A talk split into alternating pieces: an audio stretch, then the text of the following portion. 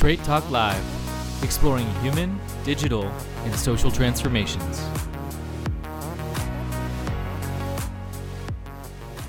Welcome to Straight Talk Live. This is a not for profit live broadcast that came from an inspiration that Af, who I'm about to introduce in a moment, and I had just in this whole COVID pandemic context of what a lot of people are calling the Great Reset or the Great Pause. And the idea is that this is giving us a time as a collective humanity to really take stock at what are we doing? What are we doing that's not working? Um, looking into all the infrastructures that are now being exposed, that are being seen as archaic or broken in so many different sectors of life. We're also seeing new possibilities emerge and new innovations being birthed. And that's really the most exciting aspect of this time is it's not business as usual anymore. And as most people are sensing and intuiting, it's never going to be an old normal. And so, what is this new normal? That's something for us to continue to evolve and discover. And that's really the whole point of this show. Is we are proudly bringing on some of the leading thought experts in different fields that we're wanting to really focus on and address to really get a better understanding or at least open up the right discussion, the right debate and questions that we should be asking on, on the most important aspects and considerations of our world right now, whether it is around diversity and inclusion or around artificial intelligence and what's happening in a post COVID world in that regard, whether it is about higher education, like we're going to speak about today, which I'm very excited about. Um, so stay tuned, fasten your seatbelts. This is going to be a live, unhinged, un- untethered show where we're just going to get a speak off the cuff on the most important areas, in, in this case, on higher education. So I'm your host, Rick Snyder. I'm the CEO of Invisible Edge and the author of Decisive Intuition. And my passion is developing intuitive intelligence with leaders and teams for better decision making, innovation, sales, and also leadership uh, decision and as well as presence and how to have a better, better impact in today's world with what we're intuiting and anticipating. And I'm joined by Af Malhotra, one of my dear friends and esteemed colleagues. Af, why don't you take it away with a little bit of your background and what also has you excited on about this show in particular? Thanks, Rick. Uh, phenomenal to be on the show here today with uh, yourself and two incredible guests. So, my, you know, you guys know who we are. My my story. I'm Af Malhotra. My story is is um, you know um, the genesis has come from the fact that I'm absolutely passionate about transformations in society uh, on the human side, on the digital side, and of course on the social impact side. And Straight Talk Live came about because of this deep sense uh, of purpose and, and, you know, frankly, collective change that both Rick and I wanted to make in society. And during this quarantine period, there was no better timing or opportunity to do this.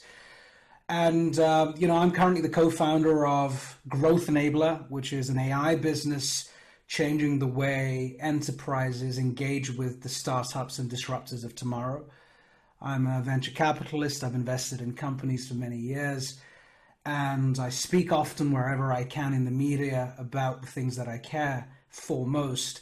And most importantly, um, I feel after the COVID episode is is over, I believe a new beginning, a new reality um, is lined up for me personally and for all the people who are closest to me, including all of you guys on this call and everyone listening here today. So delighted to run another one of these beautiful, brilliant sessions.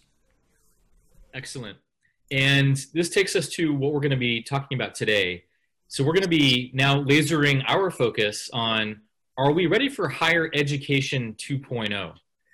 Um, I've been speaking to a lot of um, you know millennials, even Gen Zers, and I'm really getting a sense that more more than ever, there's a frustration that's been building, and part of that frustration is feeling like our traditional educational systems are not evolving fast enough. Um, that I'm not feeling prepared to enter the job market in ways that maybe have completely changed in the last five or 10 years with technology, with our understanding of the global landscape. So before we uh, jump with our esteemed guests here, I want to first ask you Af just to set the tone for the show. I know that you dabble your feet very deeply into the startup space and the corporate space.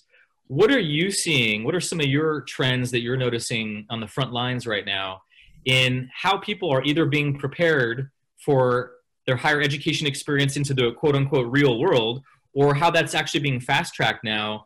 And some people who are willing to take that maverick entrepreneurial step actually are at an advantage or disadvantage. What, what are some of your initial thoughts here?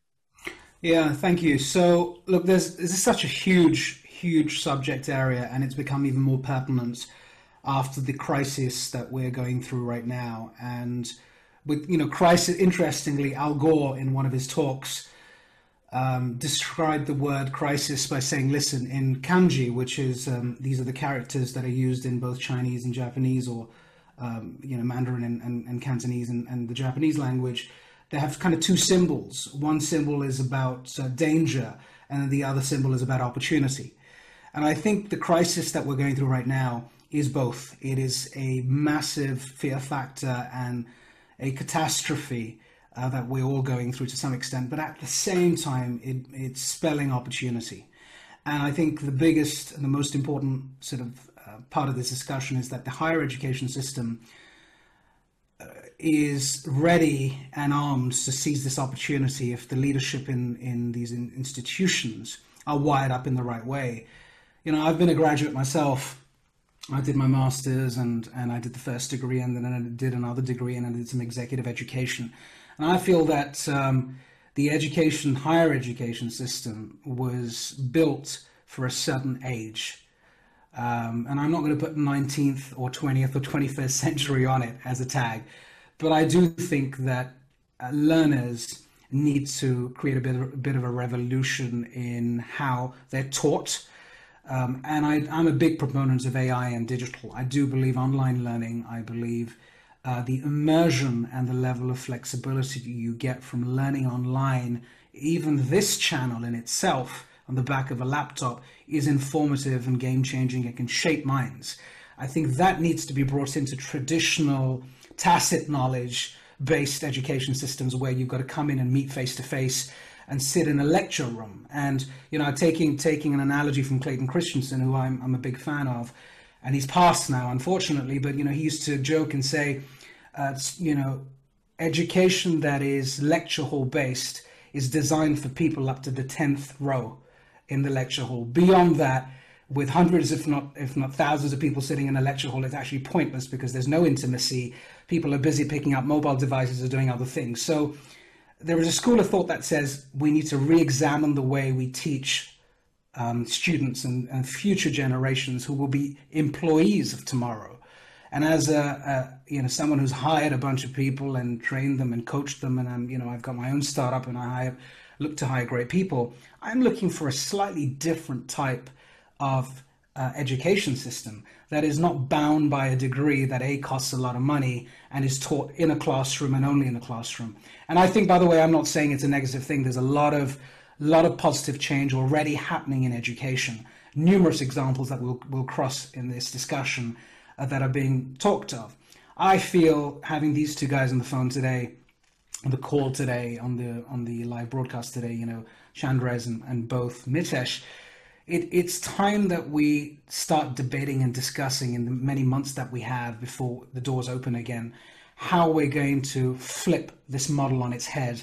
And educators have the same responsibility as learners. They're equally responsible and you know have an active role in transforming the system. So it's this is something that's very very important we can talk about employment unemployment rates all day long and we have been in the last webinar in the next webinar we're discussing the revolution of the mba but actually at the end of the day um, it's about getting that particular learner ready to be, feel that they've got optionality. That's one word i want to use on this session today. Optionality. More options the better and empowered. Optionality and empowered empowerment. So they get out into the into the job market or they go become entrepreneurs with a whole new level of education, different level of exposure that you know is underpinned by a lot of cool new technologies. And so that that's how I'd love to kick off the call today. But before we do so, before we do so, Rick, it's very important um, for us to delve into why these two gentlemen have come onto this call, to this webinar, to this live broadcast and what are their personal stories. Because you know we've got loads of feedback from a lot of our listeners saying we love to hear the debate and discussion but we want to hear what the personal stories are of the people you're inviting to these calls. Because there is a reason you have a way of thinking there is a reason you say what you say and how you say what you say and i would love for that to be unpacked so over to you rick and let's let's get let's get uh, our guests to contribute and say what they really need to say that's why they're here 100%. I'm with you on board completely. So let's uh, first introduce Chandras Tehura. So, Chandras, hello, welcome. Hi, Rick. Hi, Af. Uh, thank you Good. very much for having me today. And yeah. hello to the viewers uh, around the world. Pleasure yeah, to be here. Thank you. thank you for being with us from London today. And what I have here is that you were actually born in East London and raised in a council tenement and working since the age of 14 and for the American audience out there, that's the same as being as growing up in the projects. And so, really coming from a challenging upbringing, um, you you moved all, your way all the way through becoming a senior lecturer in, in accounting at Queen Mary's uh, University in London, and you recently completed a successful three-year tenure as program director to the business school's largest course in business management. Um, previously, um, you were a senior lecturer at London Metropolitan University over 14 years. And you were also student nominated for Lecturer of the Year at LMU and QMUL, which I think is a fantastic acknowledgement. And you also are a part time PhD student currently. And your research, one of your passions around research, is linked to the areas of accounting and ethics. And I'm so glad to hear those two in the same sentence. so thank you, Chandras, for being on board here. Well, it's a pleasure to have you. And then I also want to introduce Mitesh Soni. And so Mitesh is a fintech industry leader with more than 20 years experience driving business transformation, digital disruption, and business model definition across financial markets. He's an investor, an advisor, and entrepreneur with an active interest in building community led innovation ecosystems. He's a founding member and ambassador of Singularity University London chapter which convenes leaders to collaborate and address the pressing challenges of our society today. So, welcome, Mitesh. Hi, hi, Rick. Hi, Af, and hi, Chandras, and everyone that's uh, uh, jumps on the call today. Thanks for having me on the episode. Really great to be here, and what a fantastic topic and uh, great introduction from both of you. Welcome again, and pleasure to have you both. So let's let's just jump right in. As Af was mentioning, uh, let's start with you, Chandras. I'd love just to, for the, li- the listeners and the audience to hear a little bit more about what has you on this call? Why are you so passionate about higher education? What's your personal transformation story that you can speak to so that everyone can get a sense of where you're coming from in this dialogue? Thanks, Rick. Uh, my personal story around higher education, for, for which I have a passion about, um, is deeply personal and is centered around social mobility.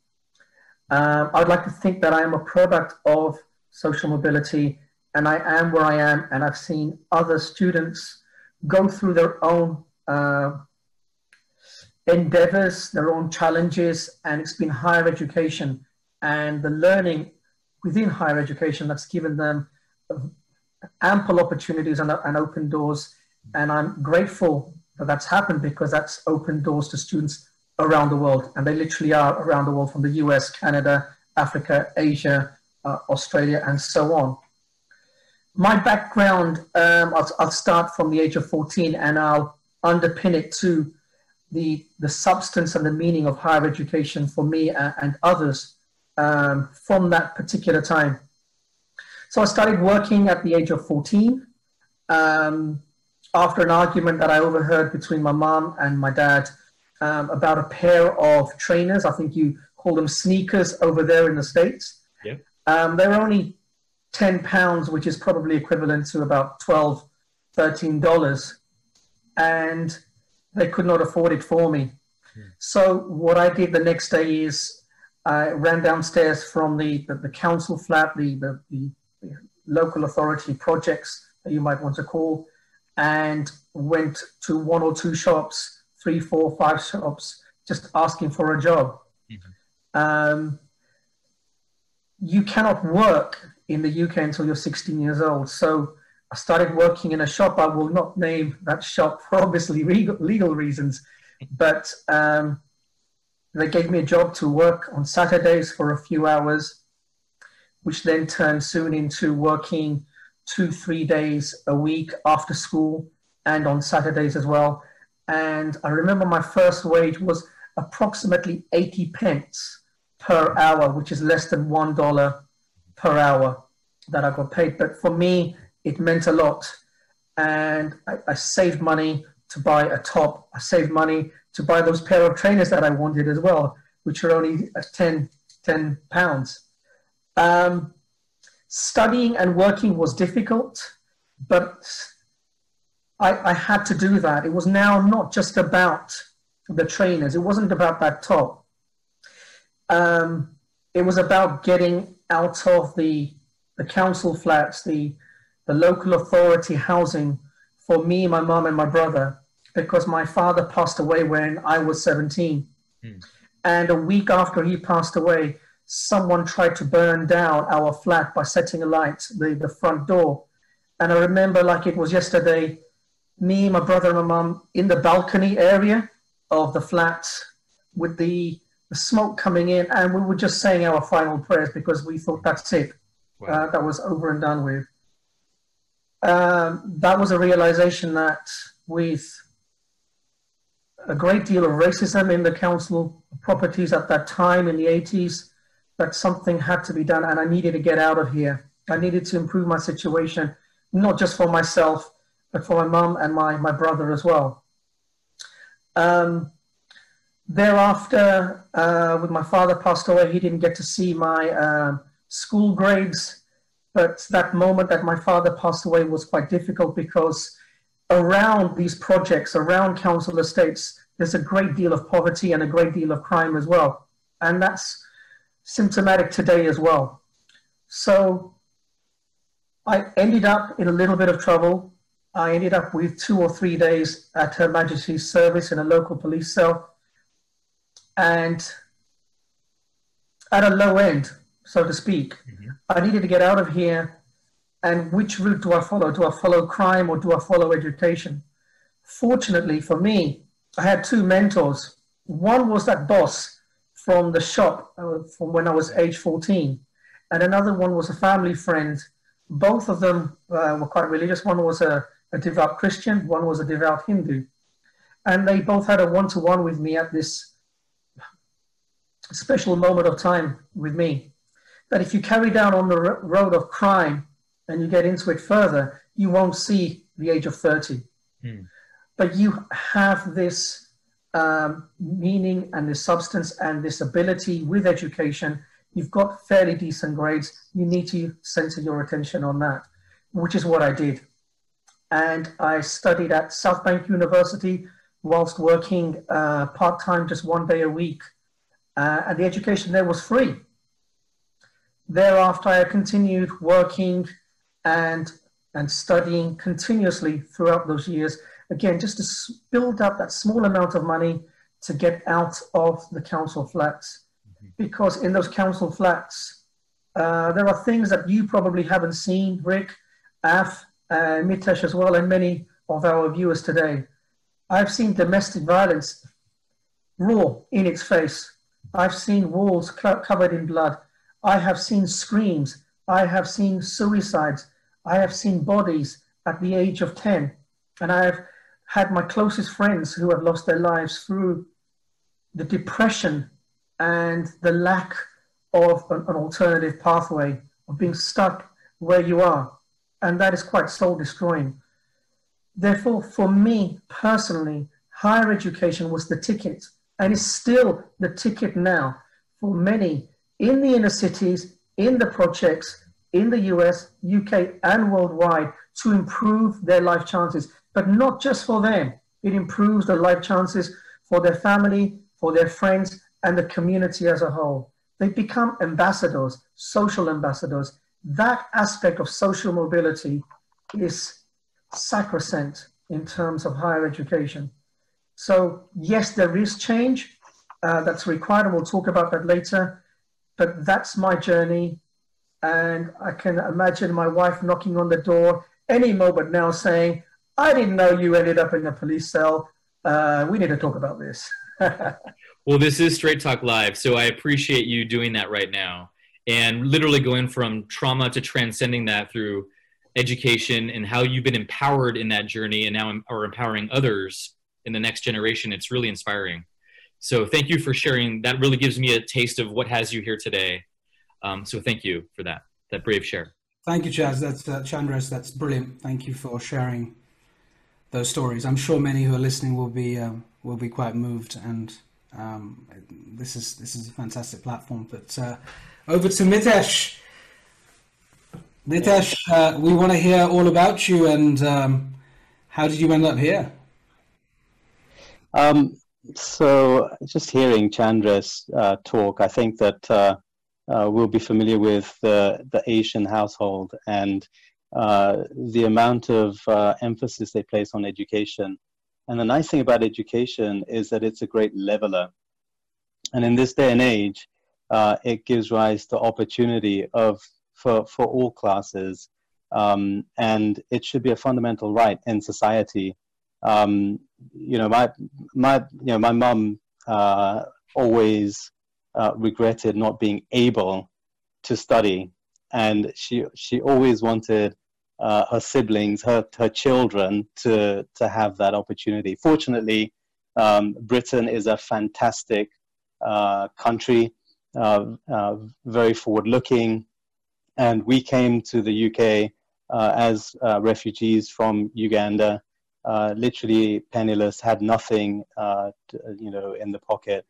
But through education, uh, it's enabled us to grow through the ranks and to create value.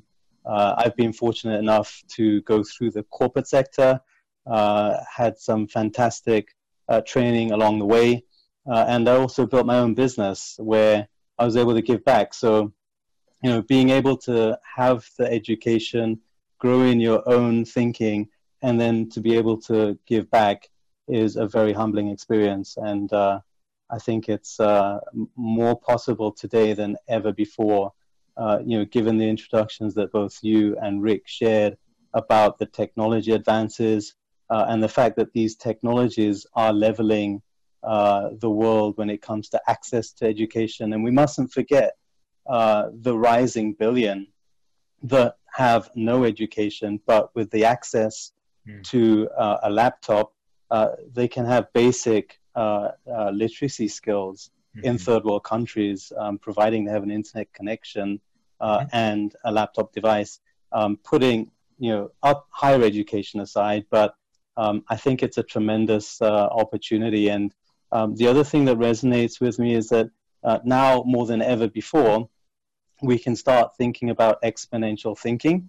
Uh, and so much in today's society uh, is driven by a linear uh, model and mentality. The fact that you have incremental improvement to your um, to your working models, but with the application of technologies that are moving at an exponential rate, you can rapidly shake that up. Uh, and we're seeing and witnessing a wave of disruptions that are redefining and reinventing industries, including education, but um, you know, not exclusively education. So that's what brings me here today. I stumbled across Singularity University in 2010 when I saw Peter Diamandis' amazing talks online where he talks about abundance. And a lot of the time, we, we uh, have a scarcity mindset and that scarcity mindset comes from the post-war industrial era where, you know, the mindset is on factory production, uh, you know, mass scale, uh, you know, you know, production of skills in a predefined way, where where um, you know growth was the key objective. But uh, as uh, Rick mentioned, this is a great reset now. You know, how do we come out of this, and how do we build the education systems of to- tomorrow that are not uh, a factory model, but will create the purpose and the and the profit whilst preserving the planet and create a system and a society that we can be proud of and that we can bequeath to our children. Mitesh, well summarized. I really like your main point about being the great leveler. and how education has that opportunity to empower everyone in that way uh, and level the playing field, if you will. No matter the background circumstances, there's that opportunity. So let's let's dive right in. Um, and I was thinking when we're talking about higher education 2.0 and what needs to be happening right now in our post-pandemic world, why don't we first just briefly establish what is higher education 1.0? If you could just one of you or both of you briefly briefly summarize what is traditional higher education as we know it in a couple sentences, how would you encapsulate that just so we can have a baseline to then look at what's next? Who'd like to kick off?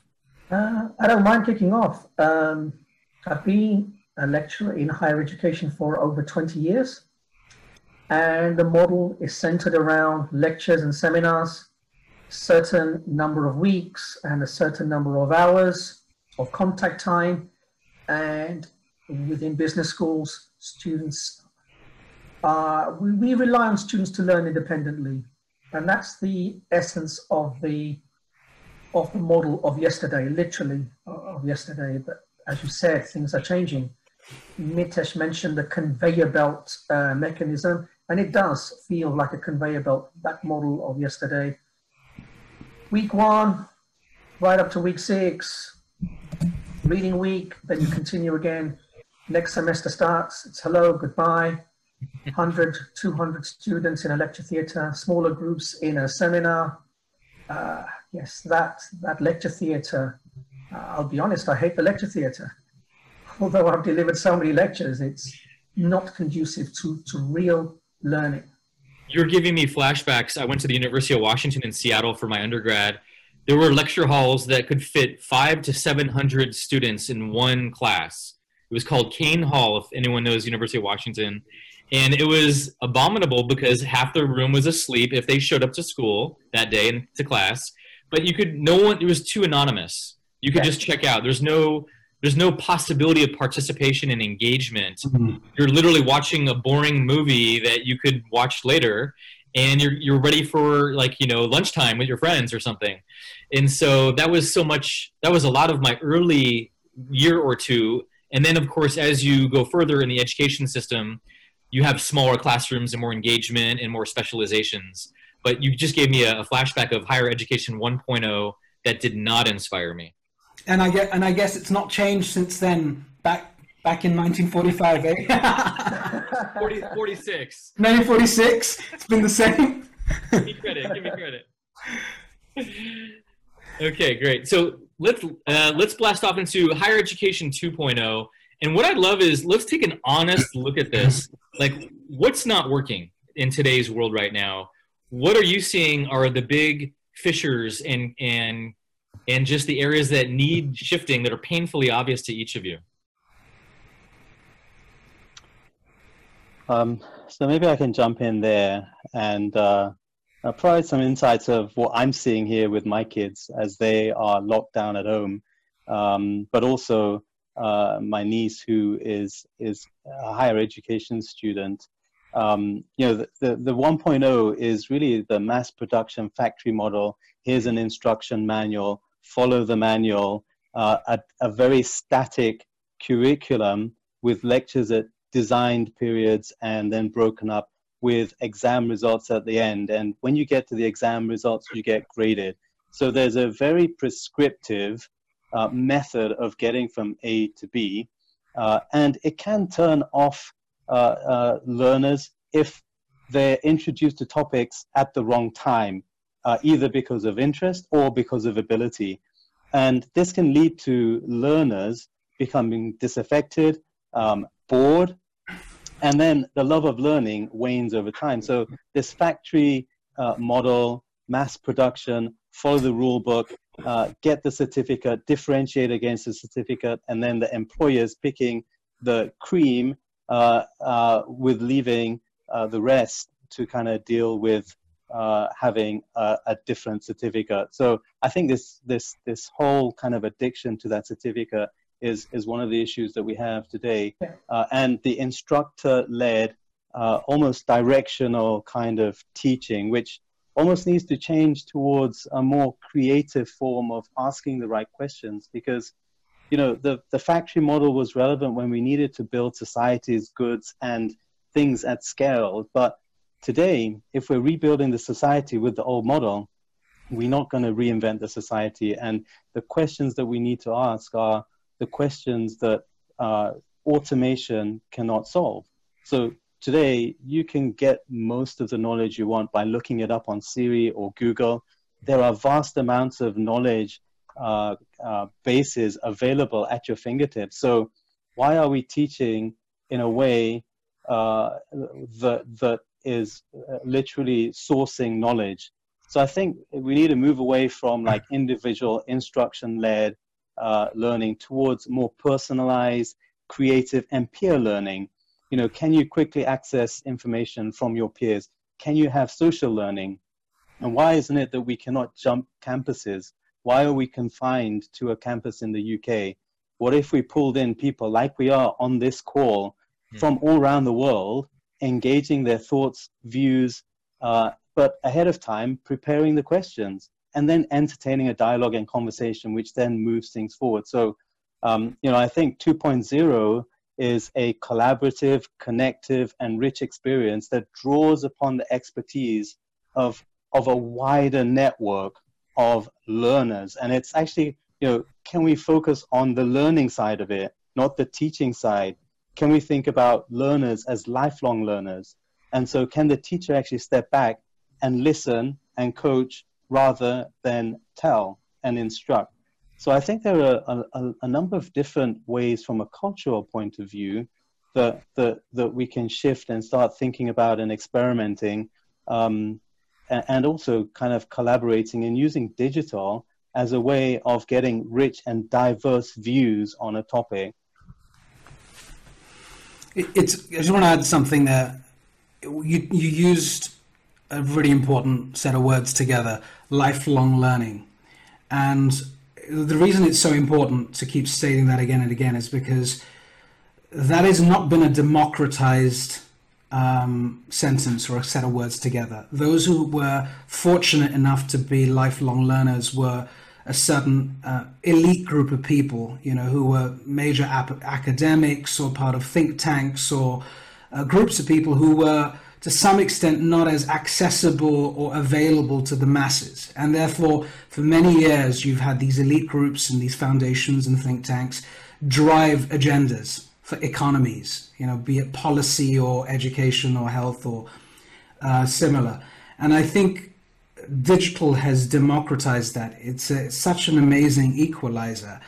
And what's it, what's what's ironic here is that we're already we're already um, using online learning in our everyday lives and we're doing it effectively outside of the bounds of a um, institutional degree or um, of what we know is the 1.0. So, for example, you come out of university and you go onto a bunch of platforms to learn new things. You chat to your friends on WhatsApp or other communication medium or Slack. You collaborate using all forms of digital. You go on TikTok, you're on Facebook, you're on Insta these aren't just entertainment tools, these are exchanges exchange of ideas, views, frustration, habits, emotions. All of those then make a massive difference on how you end up learning in the tacit 1.0 learning environment, which is let me tell you in a broadcast fashion what you should learn, which, which you know, Chaz, I'm sure you'll agree with. And I guess, I guess what we're saying while we're having this session is because I think um, educational institutions, the leaders of these institutions, the educators, the decision makers, need to wake up and smell the coffee. I think they've been far too lazy. They haven't been able to see that the world has moved on. And I think this event, this crisis that's happened, this almost tragedy or this, uh, you know, trigger event, which is which is the COVID nineteen, has forced institutions, public or private, to reconsider everything. New rules, new game. And digital has to be a key component of that. Chaz, question for you. Um, yes. You know, what what um, if you were given a blank sheet of paper, a mandate, and you were given infinite amounts of money, and all the right resources you needed, what are the three or four things you would do overnight to transform the higher education system, which you call 1.0, to 2.0? So, what, what would you do? Quick fire round. I think I will go by the principles of um, a quote, which uh, by Sun Tzu uh, of China back in the BCs. Uh, Tell me and I forget. Teach me and I remember. Involve me and I learn. And it's those principles that are, are needed now. We need to totally think outside the box, and that is happening. And business schools around the world have been taken aback by this change, and they've had to, they've been forced to move rapidly. What changes would I make? I would look at blended learning where we have the digital and the human. We cannot simply just say, okay, the delivery has to be uh, via the digital. There has to be a human element in there. We are social beings at the end of the day, but that choice has to be open. That if someone cannot, if a student cannot simply attend your uh, geographical location in terms of, say, London, uh, which they are expected to do so at the moment, uh, we can reach out to them, may that be in Mumbai or in Washington or in Seattle or in Africa or in Australia. These geographical boundaries no longer exist, and the technology is there to use to use the platforms to reach out and to provide social mobility, not just to an inner city area of London, but but worldwide. And that's what I would look at: the transformation in terms of social mobility on a wide scale. Yeah, because go, go sorry, go ahead, Rick. Well, I just want to say I'm so glad you mentioned the human element also because that can still get lost, funny enough, even though we're educating human beings. There's so much emphasis on the digital transformation and the enablement and mobility, which is wonderful and necessary, like you said, for leveling where everyone can have that reach now where they couldn't have that have had that before. But you still have to be able to look someone in the eye you still have to be able to shake hands. You still have to when when we're allowed to do that. That is, but you you still have to be able to build your leadership presence and learn how to influence and motivate people and, and inspire. Um, and that's so much of that is somatic, not just mental. And it also brings me, Chaz, to the idea that psychology has also made a big influence in how we teach and how we learn. It just in the fact that we have visual learners, auditory learners, kinesthetic learners, and that wasn't really on the conversation 20, 30 years ago. It was just a one size fits all model. And so now we realize the importance of things like design thinking that came out of Stanford that's being utilized in every innovative think tank that I know of, mm-hmm. where you know you're getting to literally work with some very basic materials and you have very, a time limited session where you have to create something with other partners and, and people that you're, you're working with in order to create and produce a new innovative project based on the limitations that you're given, but it's very tactile and conversational. And you wouldn't get that in a traditional setting. And so it just inspires me that how can learning be both more human and more digital to serve the ends that we're talking about? I've experienced that, Rick. Um, I went to, I attended a, um, a net impact conference in Philadelphia a couple of years ago, and I attended a workshop called Design Sprint in the middle of this table uh, were children's toys, plasticine, um, straws, uh, sticky note paper, fluorescent colored pencils and pens. And I have to, I had my biases that this is not for me. This is, right. what kind of session is this with this kind of children's material lying on the table? But it was one of the sessions that really did stand out. We all immersed ourselves in that session, academics, professionals, and students, and we came away with a totally different way of thinking of how to tackle business processes, business uh, problems uh, with different processes and, and a different way of thinking. Precisely. So it's interesting because you use we're going to use the term blended. You call it blended learning We'll, we'll, we'll use that, okay? So blended learning is where digital and 1.0 and 2.0 find a way to get married and have a good relationship and it's all sustainable and they don't have too many fights and it, it, it lasts forever, for example. and so that 1.2, uh, 1.0, 2.0 marriage is called blended learning. Blended learning has loads of digital in it. It's got loads of technology, immersive technology, AR, VR, the whole lot. There are numerous examples out there, guys, of institutions right now who universities who've changed the game, who've taken the small little digital unit they had in their university, maybe the online MBA, the online course that was being ignored for many, many years, and now they've gone to the guy who ran that unit or the girl who ran that unit and said, "Hey, actually, what you were doing was pretty wise and sensible. How do we now expand and scale that?" Now, let's imagine for just a scenario for both you and and um, and Mitesh. Imagine we now have 2.0. It's happening. Okay few questions. Number one, are the educators, let's park the learners, because I think the learners are going to be totally up for this, because many of them are digital natives, many of them are digital Darwins, they've got used to this. Are the educators ready for 2.0? Really? And if they are, how come? Well, why would you say they're ready? And if they're not, what's stopping them? What's the blockage in the uh, arteries here?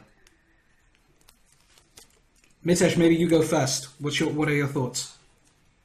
Uh, so the majority of educators today have come through the system, uh, the education system that is there today. Uh, they've been taught to deliver curriculum in a certain way. Um, you know, pull the assets together, deliver the learning, market, assess it, and move on. Uh, and that's a habit that's formed over many years. So to be able to do a hard stop and say, "Are you ready for digital today?" Um, I would I would posit that many of the educators are not ready. There needs to be some kind of learning, some kind of upskilling. And this, by the way, is not restricted to educators. There is a mass transformation happening with automation in jobs. 75 million jobs will be lost uh, in the coming years. You know, what, what are they being replaced by? And uh, in the past, we're looking at uh, growing new uh, uh, new skills. So the university was there to create graduates, but there are going to be so many adult learners that need to reskill and relearn, including educators. What does it mean to be digital? Um, and what are the new skills that we need to learn for today? And I think that when you um, look at the world today, and Rick mentioned it um, earlier, uh, to, to, to make the, the learning relevant, one thing you can do is create challenges and create games and say, well, look, here's a challenge that we need to solve. How do we solve poverty? How do we solve? How do we become more prosperous as a nation? Um, and and you know, how do we be, become more sustainable? That is the problem. Use your physics, use your geography, use your background to solve this pro- problem. And by the way, you have uh, two weeks to solve it and it's an assignment for you to take away, go and work with your peers, and come back with a solution that you can take back into society. And that's what you're going to get marked on. Do we know how to work like that? Do educators think like that? It's a complete flip. So it will take time, and it you know it will take co- co- you know corralling of a wide and disparate group, not just educators. It's the government. Um, it's it's the leading uh, support institutions, the, um, the the whole elevator system that needs a rethink and a reboot. So these things don't happen overnight.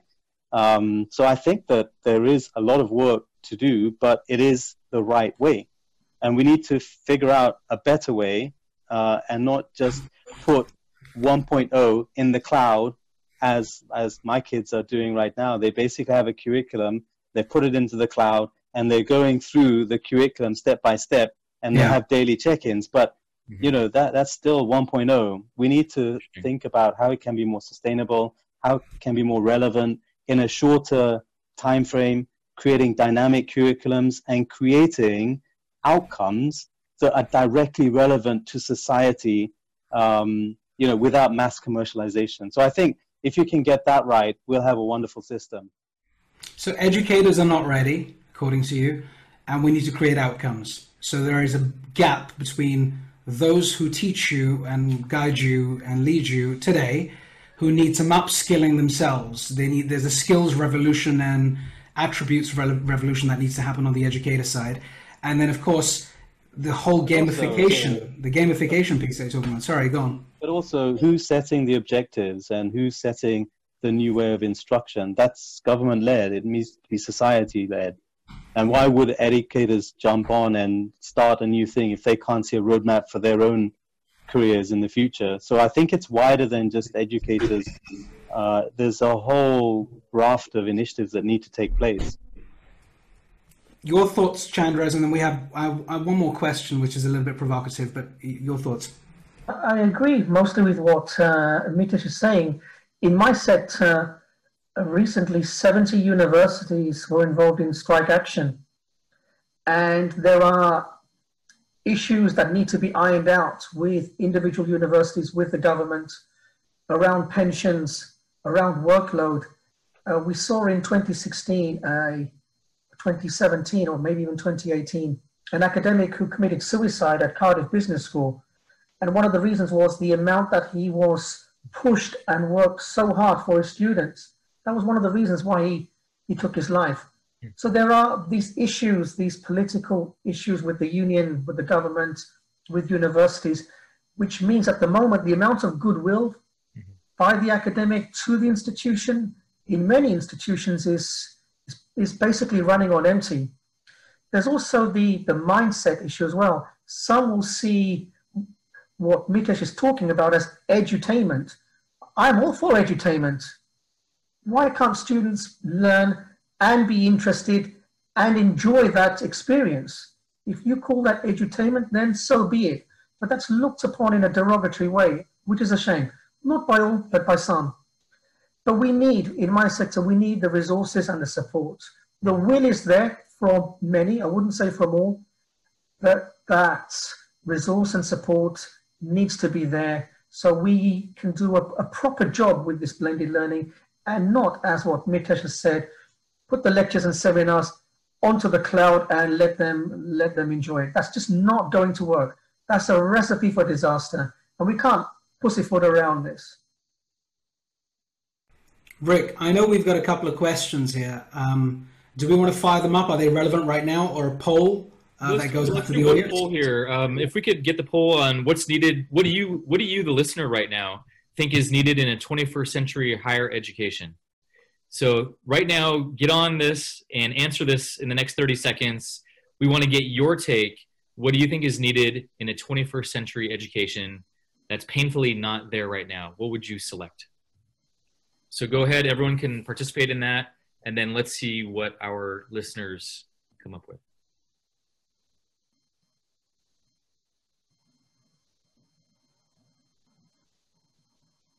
So you'll make your selection, hit submit, and then we'll see the results in a few seconds here.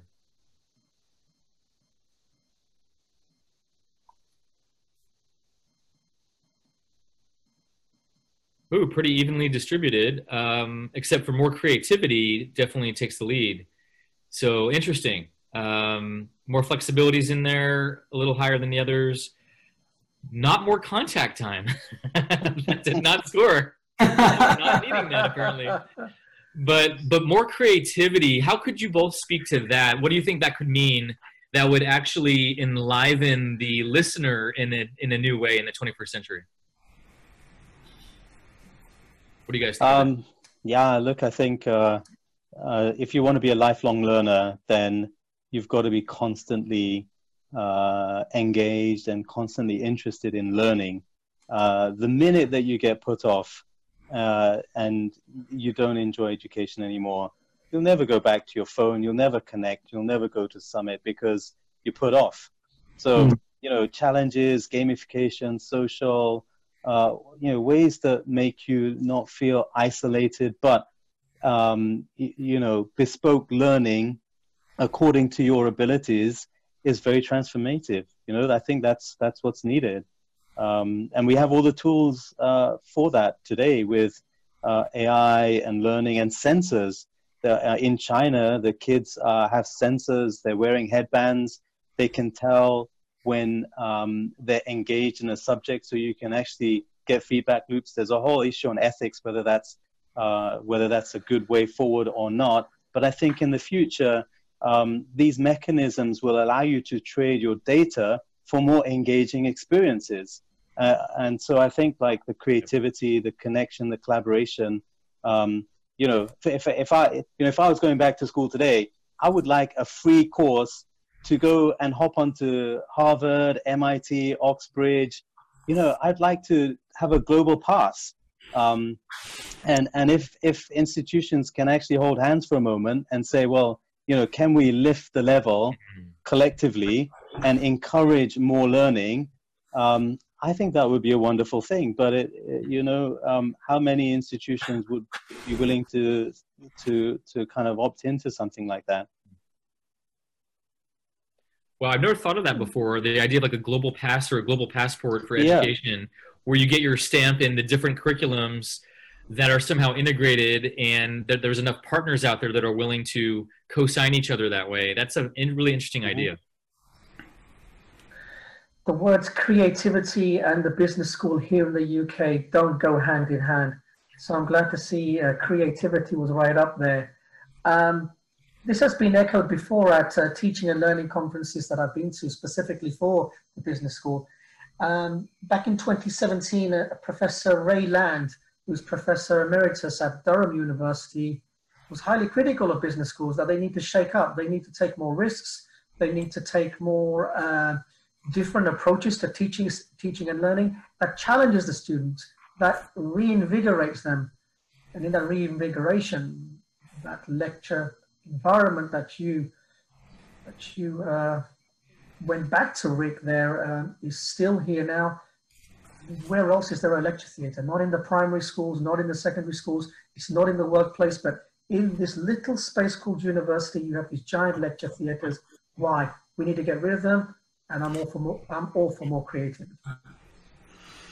You know, guys, there's there's one thing I want to throw at you. One part of the Straight Talk Live mission statement. We have three parts to it, but one of them was all about creating a sense of optimistic urgency to compel execution. Creating a sense of optimistic urgency to compel execution. And I want to break that in two parts. One is we haven't talked about disruption in terms of the new breed of upstarts and a new form of education. The, not the traditional institutions, perhaps even the Amazons, who are setting up a foundation right now to be the 21st century or beyond educator of tomorrow. They've put in $700 million into upskilling over 100,000 of their employees out of the 300,000. And as a result, they've engaged some of the world's best scientists, educators, philosophers, uh, digital minds, and they're creating a think tank on steroids, right? And once they do this for 100,000, which is a fantastic n equals 100,000 sample group, you have the basis of a whole new curriculum, agile, flexible, dynamic, which is using the best of digital and it has been tested in an environment like Amazon. So imagine, just for a moment, that the disruptor of tomorrow is Amazon University, right? And traditional universities need to start waking up to that because they may be actually, much like an M&A, absorbed or acquired, the private ones at least, by uh, disruptive institutions uh, if, if they have value, for example. So one piece of this is disruptive competitors or collaborators, you can call them what you want. And question mark is a rhetorical question. How how will the business models and revenue models and retention models of universities cope, survive? One part.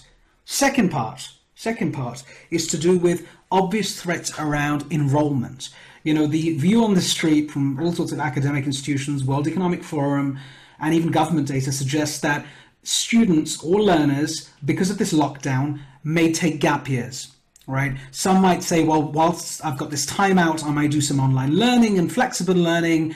Um, some might reconsider whether they actually want to, um, you know, go to university and complete the degree. Um, they, the, the view on the, the, the markets is that there could be a 10% drop in enrollment, and that has a 20% negative impact on revenue. That's significant revenue.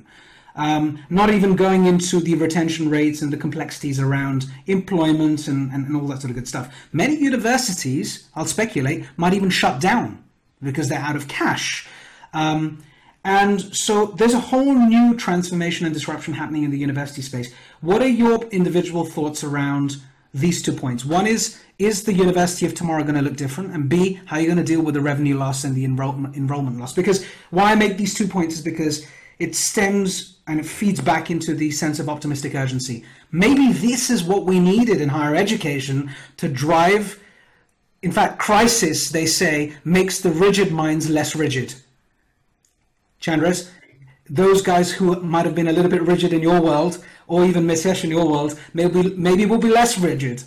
I'm not saying they're going to be open source, but they'll be less rigid. Maybe this is what we needed to drive that transformation. So, jury's out, but out there. Rick, you want to say something? You're desperate to say something. There. Yes, I want. I'm going to challenge each of you to get really creative right now in, in the subject of creativity. Is we have three minutes left total, so I want you to laser in your answers and go.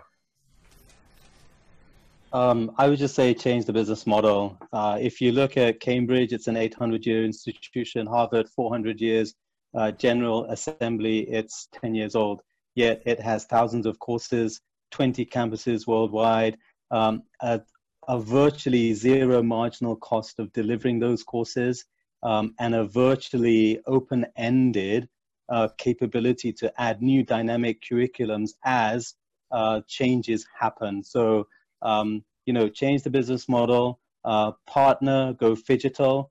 Um, you know, partnerships, I think, are, are, are, key. It gives you access to innovation uh, much more rapidly than otherwise. Um, think about collaboration and connectivity and think of other universities as your partners. You're stronger together. And I think that uh, if you have that level of collaboration, we'll end up in a better world. Chaz. I agree with Mitesh. The, the amount of collaboration that's required is, this is the moment. We need to seize that moment in terms of collaboration. In terms of the revenue that's lost, uh, so far in this discussion, we have not talked about research and the amount of funds generated from teaching and learning for the purpose of research is, is critical. And we're seeing that at this moment with the amount of funding for medical experiments, new vaccines, etc some of that money, quite a fair amount of that money at university level comes from the business school. So it is dark times at the moment, but the revenue needs to, to come back in. It will, because we're going to have to go for the blended learning approach. We have this legacy in America, in the UK, in Australia of attracting overseas students. We're just going to have to reach out to them in a different way. Hmm. Fantastic summaries. Uh, what are your closing words? I want to give you each an opportunity before we wrap up today.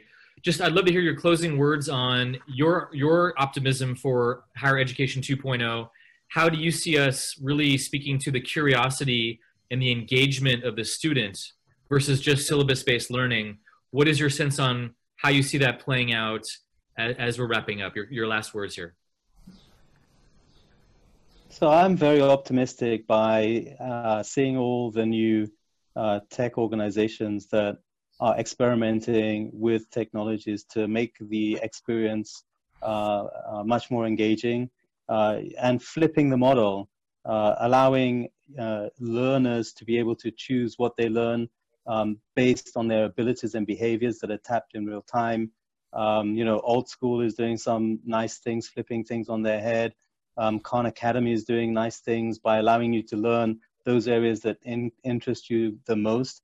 But then combining that with the physical and how holding summits, uh, just imagine if you could go to like six, six summits around the world after doing uh, some pre-work, you get the best of both. You do the digital bit in the beginning, and then you go and fly and have a conference, and you work with subject matter experts uh, and accelerate your learning. So I think you know accelerating the outcomes making dynamic outcomes and dynamic syllabuses using technology. We're seeing it in the edtech sector. So I'm hugely optimistic. Um, we've got technology at our disposal more than ever before. It's cheaper than ever before.